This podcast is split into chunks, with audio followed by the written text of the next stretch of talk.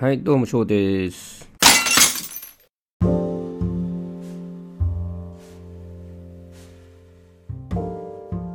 えー、今回はですね、あの、上司とかに限らないですけども、何か質問ありますかって最後にね、あの、よく言われると思うんですよ。まあ、海外ではそうですけど、で、今、日本より、あれですよね、えっ、と、海外は必ずミーティングでも要所要所でここまでで質問ある人って比較的いますよね。で、なんかこう質問した時に、あの、いい質問ですね、みたいなね、ことを言ってくれたりしまして、うーんとね、でも、ある意味その口癖になってる部分もあって、質問いいですかっていうのがね、必ずしも質問がウェルカムじゃない時が、まあそう感じる時があるんですよね。で、あの、普通に考えてれば、普通に考えてればっていうか変だな。アメリカとかね、海外の文化だと、まあまあ、海外全般で言わないですね。まあ、アメリカに関してはですね、まあ、質問しない方が興味がないんだと思われるんですよね。日本だと、逆に言うと質問がない方が良しとされる。ですよね。なんか、一度言ったことで納得してくださいみたいな。あの、その聞き分けの良さなのかわからないですけど、そういったところが結構求め、まあまあ、良しとされる文化があるかなと思うんですけど、私がね、うん、そうです。僕結構、予備校時代からかもしれないですね。あと、質問なんですけど、本当の本当にわからない人が質問すると、質問ありますかって、な要は何でも、わかんないことがあって何でも聞いてくださいっていう言葉の方が正しいかな。質問ありますか？よりも、あのー、わかんないことがあったら何でも聞いてって言ってる人に何でも聞くんですけど、その聞くときに言われたことが最初わからないときあるんですよ。で、あ、なんていうのかな。うんと、自分はこう見てて、えっと、こういうふうに思ってるのに、あまあ、もうこういうふうに思ってると。ね。で、それを説明して、説明もらったことが、その思ってることと異なることが返ってくる時がありますよね。まあまあ、通常そうだと思うんですけど、通常ね。うん。あのー、で、そうすると、えー、わからなくなるんですよ。見たままを言うと、こっちがこうなのに、あのー、言われたことだと全然内容が違うと。で、一番いいのは、これを見るとこういうふうに書いてあると。で、えー、これが答えのように見えるのが違うって今言ってるけど、何がどう違うんです違うのかっていうのはそこで示してもらえれば、ああ、なるほど、そこはそうなんだってなるわけなんですけど、結構ね、往々にしてね、あのー、そういう風に教えない人は多いですよ。で、予備校の時に、あの、わかんないことがあったら何でも聞きに来てくださいって言って、ね、漠然とわかん、まずね、あの、基本的に質問は、ある程度分かった人しかできないものだっていう、前にも言ったかもしれないですけど、そういうのがありますよね。あの、分かってるから、あの、質問ができるんですよ。うん。だから、例えばその話を聞い聞いて、えー、全体像を聞くねそ、そのまま話を聞くとこういうふうに解釈できるのに、えっ、ー、と、その話を、今、今話を聞いた内容だと、ちょっとその矛盾するなって思うわけですよね。だからこそ質問するわけですよ。そこ、その通りに考えたら矛盾するけど、それはなぜですかっていうね。例えばね。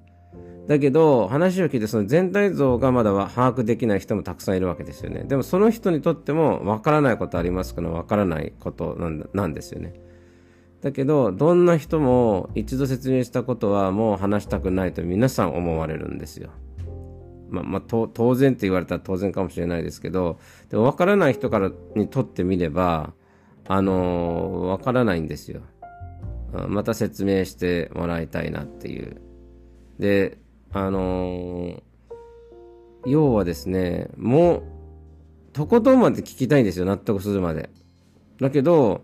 往々にして、それをするのが、もう、あの、はばかれるだろうなって、心でね、心理的にそういうふうに思えてしまうような返しになってくることが多いかなと思うんですよね。いわゆるその、だんだんこうイライラしてきてるんじゃないかなっていうね。うん。少しでも相手がそういう風な、あの、素振りを見せると、あ、この人ちょっともう怒りかけてるなってね、聞く側は思いますよね。はい。で、そう、そうなっちゃうと、あの、非常に難しくなるのかなっていうね。うん。で、わからないまま突入していくっていうことになるかなってね。えー、あります。だだからね、あの、うん、非常に、なんていうのかな。あの、私はですね、何でも聞いてくださいって、えっ、ー、と、言う人、実はあまり信用はしてないんですよね、基本的にはね。あのまあ、そんなこと言ったら全員のみんなのこと信用できないってなっちゃうかもしれないんですけど信用できる人っていうのはあの一回聞いただけだと確かに難しいよねって。あの何回もやるから覚えるもんだからまああのその都度聞きながら進めていくのが一番ですよ。正直なところっていうねうんっていう人の方が信用できるかなとうん、思うんですよね。そのなんかさ、怒ってきてるのかな、まあ、だんだん怒り始めてるのかなっていう人がね、あの、上司になってることで往々にしてあるような気がするんですよ。うん。で、なんかこう、すごい共感を持てる人ほど、えっ、と、上司ではなくて、えー、ちょっと長く働いてる先輩とか、まあ非常に長く働いてる先輩、社員の方に多いような気がしますね。それはアメリカでも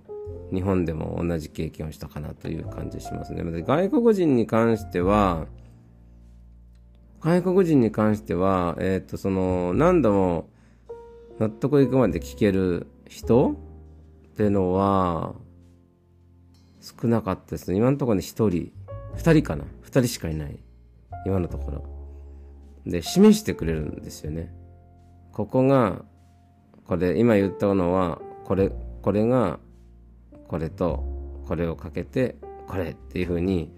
ま、見せてくれるっていうかね目の前でね。であのー、できすぎる人っていると思うんですよ。仕事ができすぎる人。いや仕事ができる人。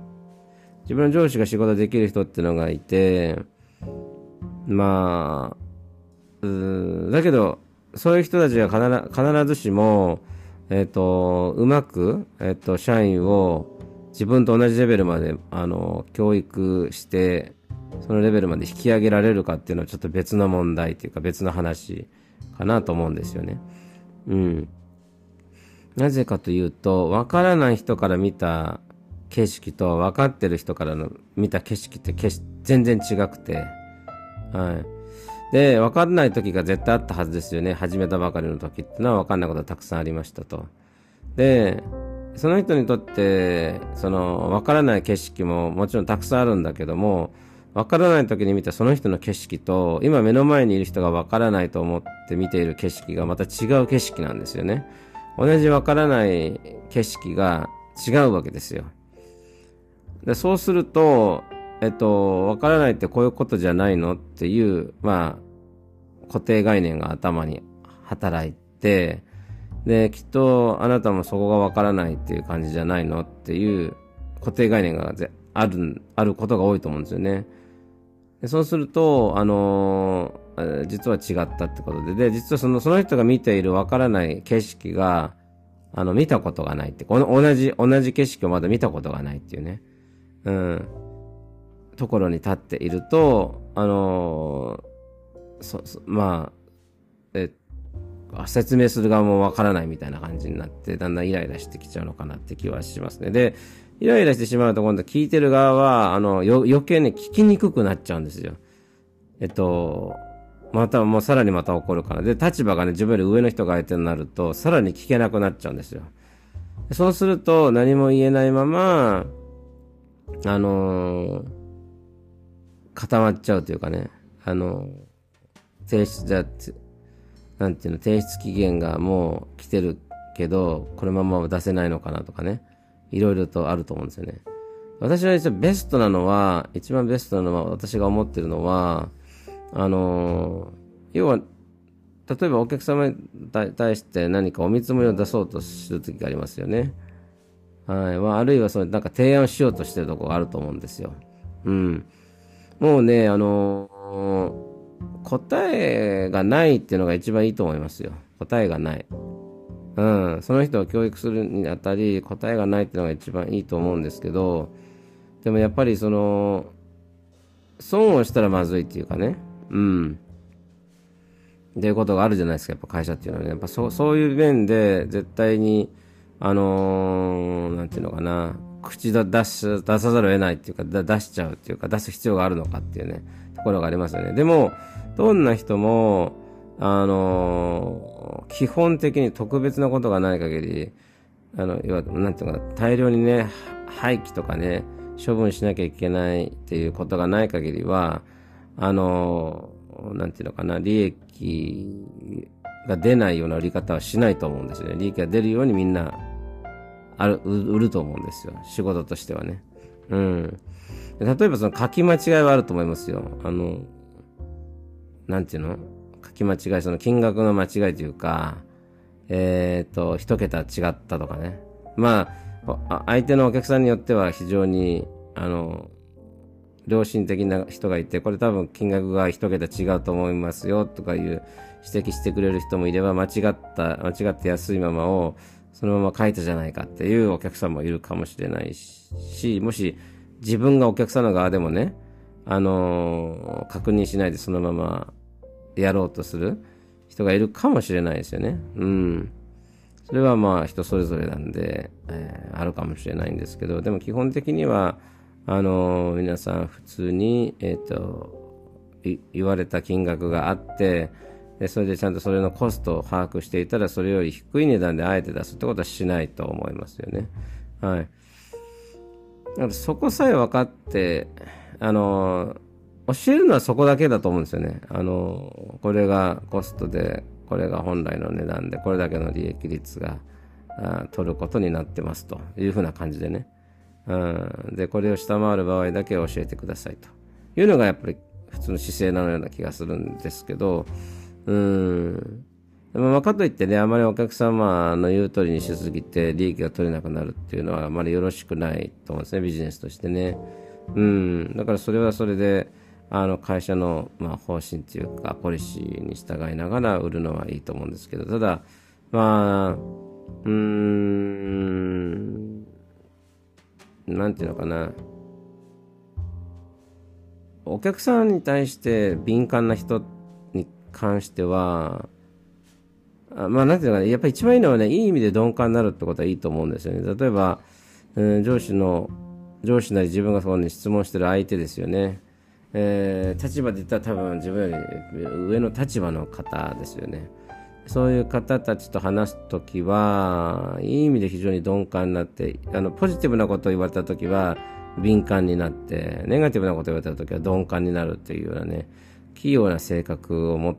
な自分自身を作り上げていった方がいいかなと思います。上司も人間ですからね、あの、まあ、皆さん人間ですから、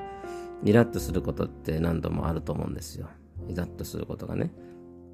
うん、特に自分がテンパってる時に何か新しいことが来て作業が中断してしまうと、あの、イラってくる人たくさんいると思うんですよね。うん。だから、あのー、そういう意味では、うーん、なんだろうな。うん、仕方ないって言えば仕方ないんだけど、あのー、でもね、そのやりとり、実はそういう、なんだろうな、瞬間？その瞬間の経験の積み重ねって結構あれなんですよ。人の、うん、今後に左右するんですよね。うん。あのメンタルに左右します。あの、そもそもだけど、何でも聞いてくださいっていうね、言われた人に、言われた通りに聞いたら、最終的には、なんか自分の立場が危うくなったとかね。うん。そういうことってある、あった人いるんじゃ、経験ある人いるんじゃないかなっていうね。まあ、私はあったんでね。うん。でも、要はだからそ、そ、んなことを考えたらいろんな人に対してこう、疑いの念を持たなきゃいけないっていうのはあるけれども、まあ、仕事柄ね、えー、それって必要な時あると思うんですよ。うん、例えばですけど、まあ、弁護士の人とかね、弁護士にななりたいと思ってる人とかっていうのは多分、基本的にはいろいろと疑いながらっていう訓練をするのかなとか思ったりするんですよね。例えば警察とかね、うん、になる人たちっていうのは、えっ、と、疑うとかね、えー、いうことが、えー、必要なスキルになってくるのかなと思うんだけど、そうじゃない限りは、うん、なかなか、あの、なんだろうな。疑わず、こう、正直で痛いなと思いますね。人、普通の人に対してはね。うん。でも会社においてもやっぱりいろんなコストに関して、常に疑いを持ってた方がよくて、まあ、あのー、要はね、その疑いを持つのが人でありたくないっていうだけなんですよ。物とか、そういうコストとか、あの、そういう事実とか、その、調査の結果とかとかいう、なんていうのかな。あのー、人の感情が入っていないものに関しては、疑いの目で必ず毎回見るのはいいと思うんですよね。だけどそれがね、対人になると、疑いを持ってかかっていくと、正直あれじゃないかな。あのー、なんていうのか、誰も信用できなくなっちゃうんじゃないかなと思うんですよね。うん。それってあんまり良くないなと思ってて。でも、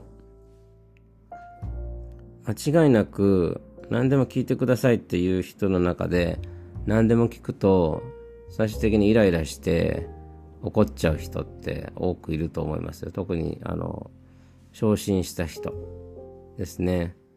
にはそういう方多いような気がしますね。はい、だからそういうの話をね、あの、すごく丁寧に、根節丁寧にね、あの話を、耳を傾けてくれる、えー、傾けすぎたから上に登れなかったとかっていう経緯もあるかもしれないけれども、うん、でもその、営業営業マンのスーパースターが、うん、要は営業マンのスーパースターがいい上司になるってことは限らないですね。スーパースターはスーパースターを作れるかって言ったら、それは必ずしもイエスではないですね。はい。で、スーパースターがスーパースターを作れるとしたら、そのスーパースターの下にいた人の洞察、あの、洞察力とか観察力とか、それからそのスキルを身につけるまでの能力の速さだったりっていうのがその人にもともと備わってた場合見ているだけであのどんどんね成長できていくと思うんですけどあのそうではない体質の人の場合はあのいろんなことを見せてやらせて、えーいろいろと見守ってあげる必要が絶対あると思うんですよね。うん。だから、あの、私がその、まあ、売り上げでどんどんどんどん成長していく会社よりも、もっと組織組織づくりの方で、この組織に、急成長ではないけれども、この会社にいると、その、自分の、要はハッピーでいられる。ハッピーなままで仕事ができるなって。ミスをしたとしても、なんかその、なんていうのかな。えっ、ー、と、ハッピーでいられるっていうのは変なんですけど、まあそこまで、あのー、気に病まないっていうかね、えー、くよくよしないような文化があるっていうような会社を作りたいなっていうのはすごく思いますね。で、あのー、いろんなものもそうなんですけど、急激にスパイク、スパイクってわかりますかね？その、これ株、株価とかもそうだと思うんですけど、スパイクってあの、サッカーのスパイク？トゲみたいなのありますよね。トゲのような成長した時って、トゲの、トゲ、トゲ、ちょうど、ちょうど、なんていうのかな、針の山みたいに、すごいスカイロケットで上に、上に成長した時って、スカイロケットで下がるんですよ、絶対に。だから、スカイロケットしたものってのは成長ではないんですよね。うん。で、本当に成長するところっていうのは、本当に緩やかに上がっていくはず。緩やかに上がっていったものが急に下がるってなかなかなくて、入ります。まあもちろんその大事件ね、あの、何かこう、売り上げが立たなくなるような、大きな社会現象があるとかね、いうだったら一一旦下がりますけど、でもそこからまたすぐ持ち直してゆっくりまた上がっていきますでもそれが一番、あの、健全な会社かなと思ってます。で、急激にね、ある時、ある1年2年に急激に上がっていったところっていうのは、その後のどっかの1年2年で急激に元あったところまで下がりますよ。絶対に。うん。それは人間に対しても同じで、まあ、会社の売り上げとも同じですけど、人間も、まあ、同じで、あの、人体が急激に成長したら、やっぱりどっか体に負荷がかかってるわけですよ。負荷がね。うん。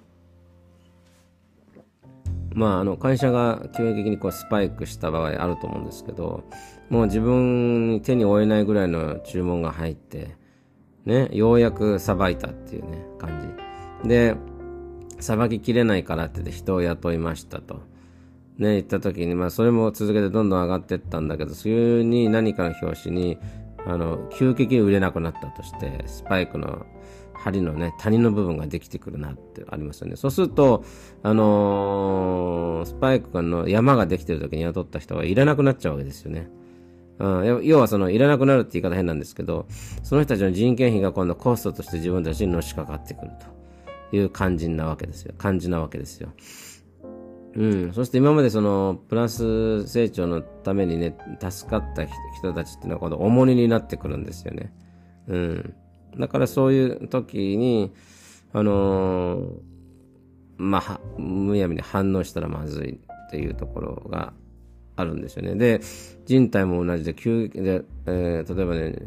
えー、3週間以内に、まあ、12キロとかね、15キロとか20キロの体重をダイエットしたとしたら、絶対に体はおかしいはずですよ。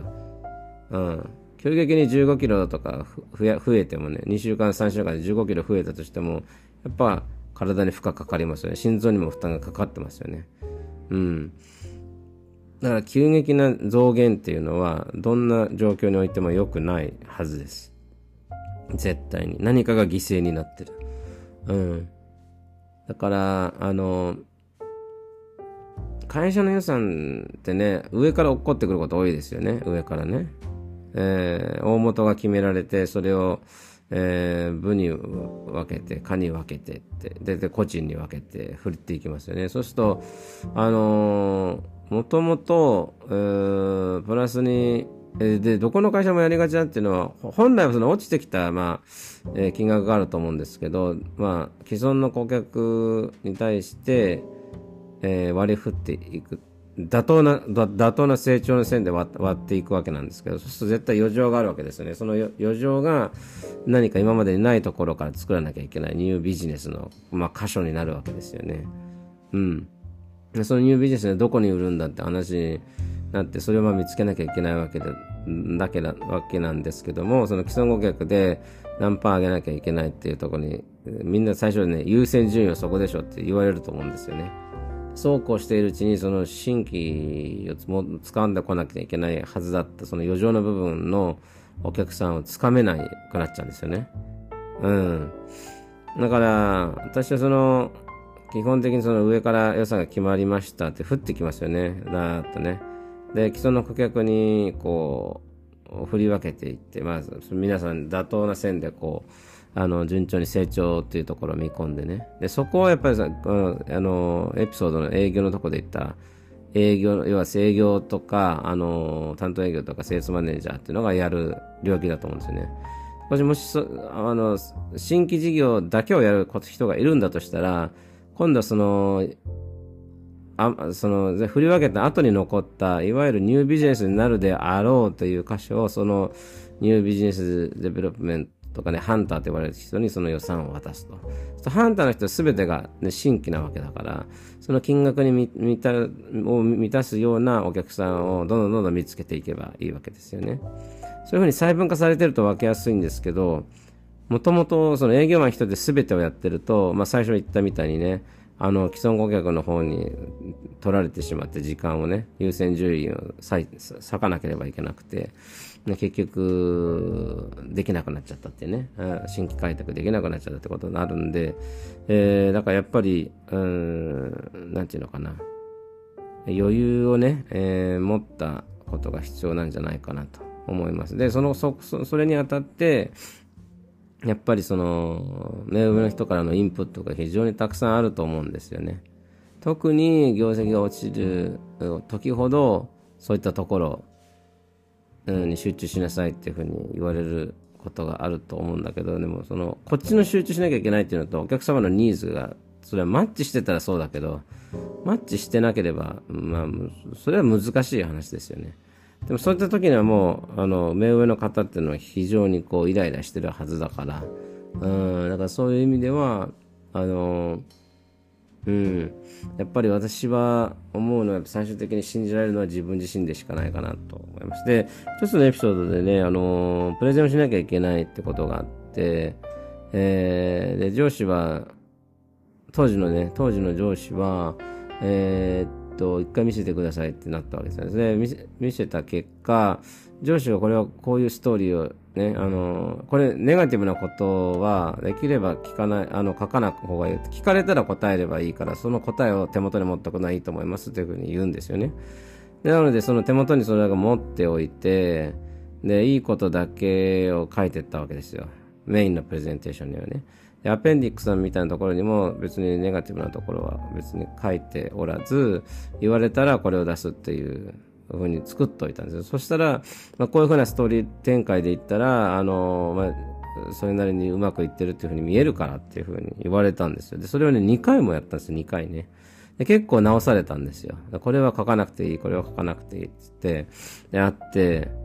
それで、いざプレゼンの時を迎えたら、えっと、悪いとこが全部書かれてないっていうんですよね。今日の、そこの、このプレゼンっていうのは、そこを含めて次のために、まあ、修正したりなんかをしてね、えー、進めていこうと思ってるから、えー、なんかまるでこう隠してるように見えるっていうふうにそれ言われて、うん。あのー、要はそのプレゼンをね、全部終わる前にもう完全に気が気持ちがそこに行ってない。全然聞いてないわけですよ。でもそういうふうに直されちゃったのって上司がそういうふうに直したわけなんで、私がそこは手をつけてないわけなんですよね。で、もともと私の作ったさまあ、あの、プレゼンには全てが書かれてあったわけなんですよね。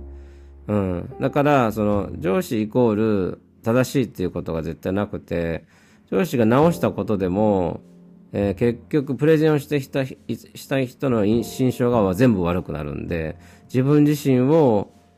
あの信じる方がいいと思いますよね。例えば、会社の見積もりとかいうところも、やっぱり自分を信じた方がいいと思います。まあ、いろいろとね、上司は言うと思うんですが、うん、結局、あの会社も、会社のために利益を取った、ね、あの見積もりをして、それで売れないってこともあるわけですよ。高いからね。うん。で、そうすると、そういうのが続くと、ここ高いからなってやっぱり印象つきますよね。まあ、その他に安いところがあってや、やりやすいお客さんがあれば、そっちになびいてしまいますよね。うん、で、そっちになびいた時に、誰のせいになるかっていうと、そこの担当営業マンのせいになってしまいますよ。絶対に。絶対になります。自分がやってた時は、こうはならなかったって絶対言われると思うし。うん。で、あの、仮にそうやってその、利益を取らなきゃいけない、まあ、多く取らなきゃいけないって厳しいね、あの時代になったとしても、それをこっちに向けれなかった、お客様をこっちにね、とどめられなかった人のせいだって絶対になります、絶対にね。だからやっぱり迷った時は自分自身を信じてほしいなと思ってますよ。あの、お客様の、に、お客様に対峙してね、対峙って言ったら変だな、まあ、に向き合って仕事をされてる方に関しては、私はそれを勧めますね。あちょっと長くなったんで、この辺にします。それではまた。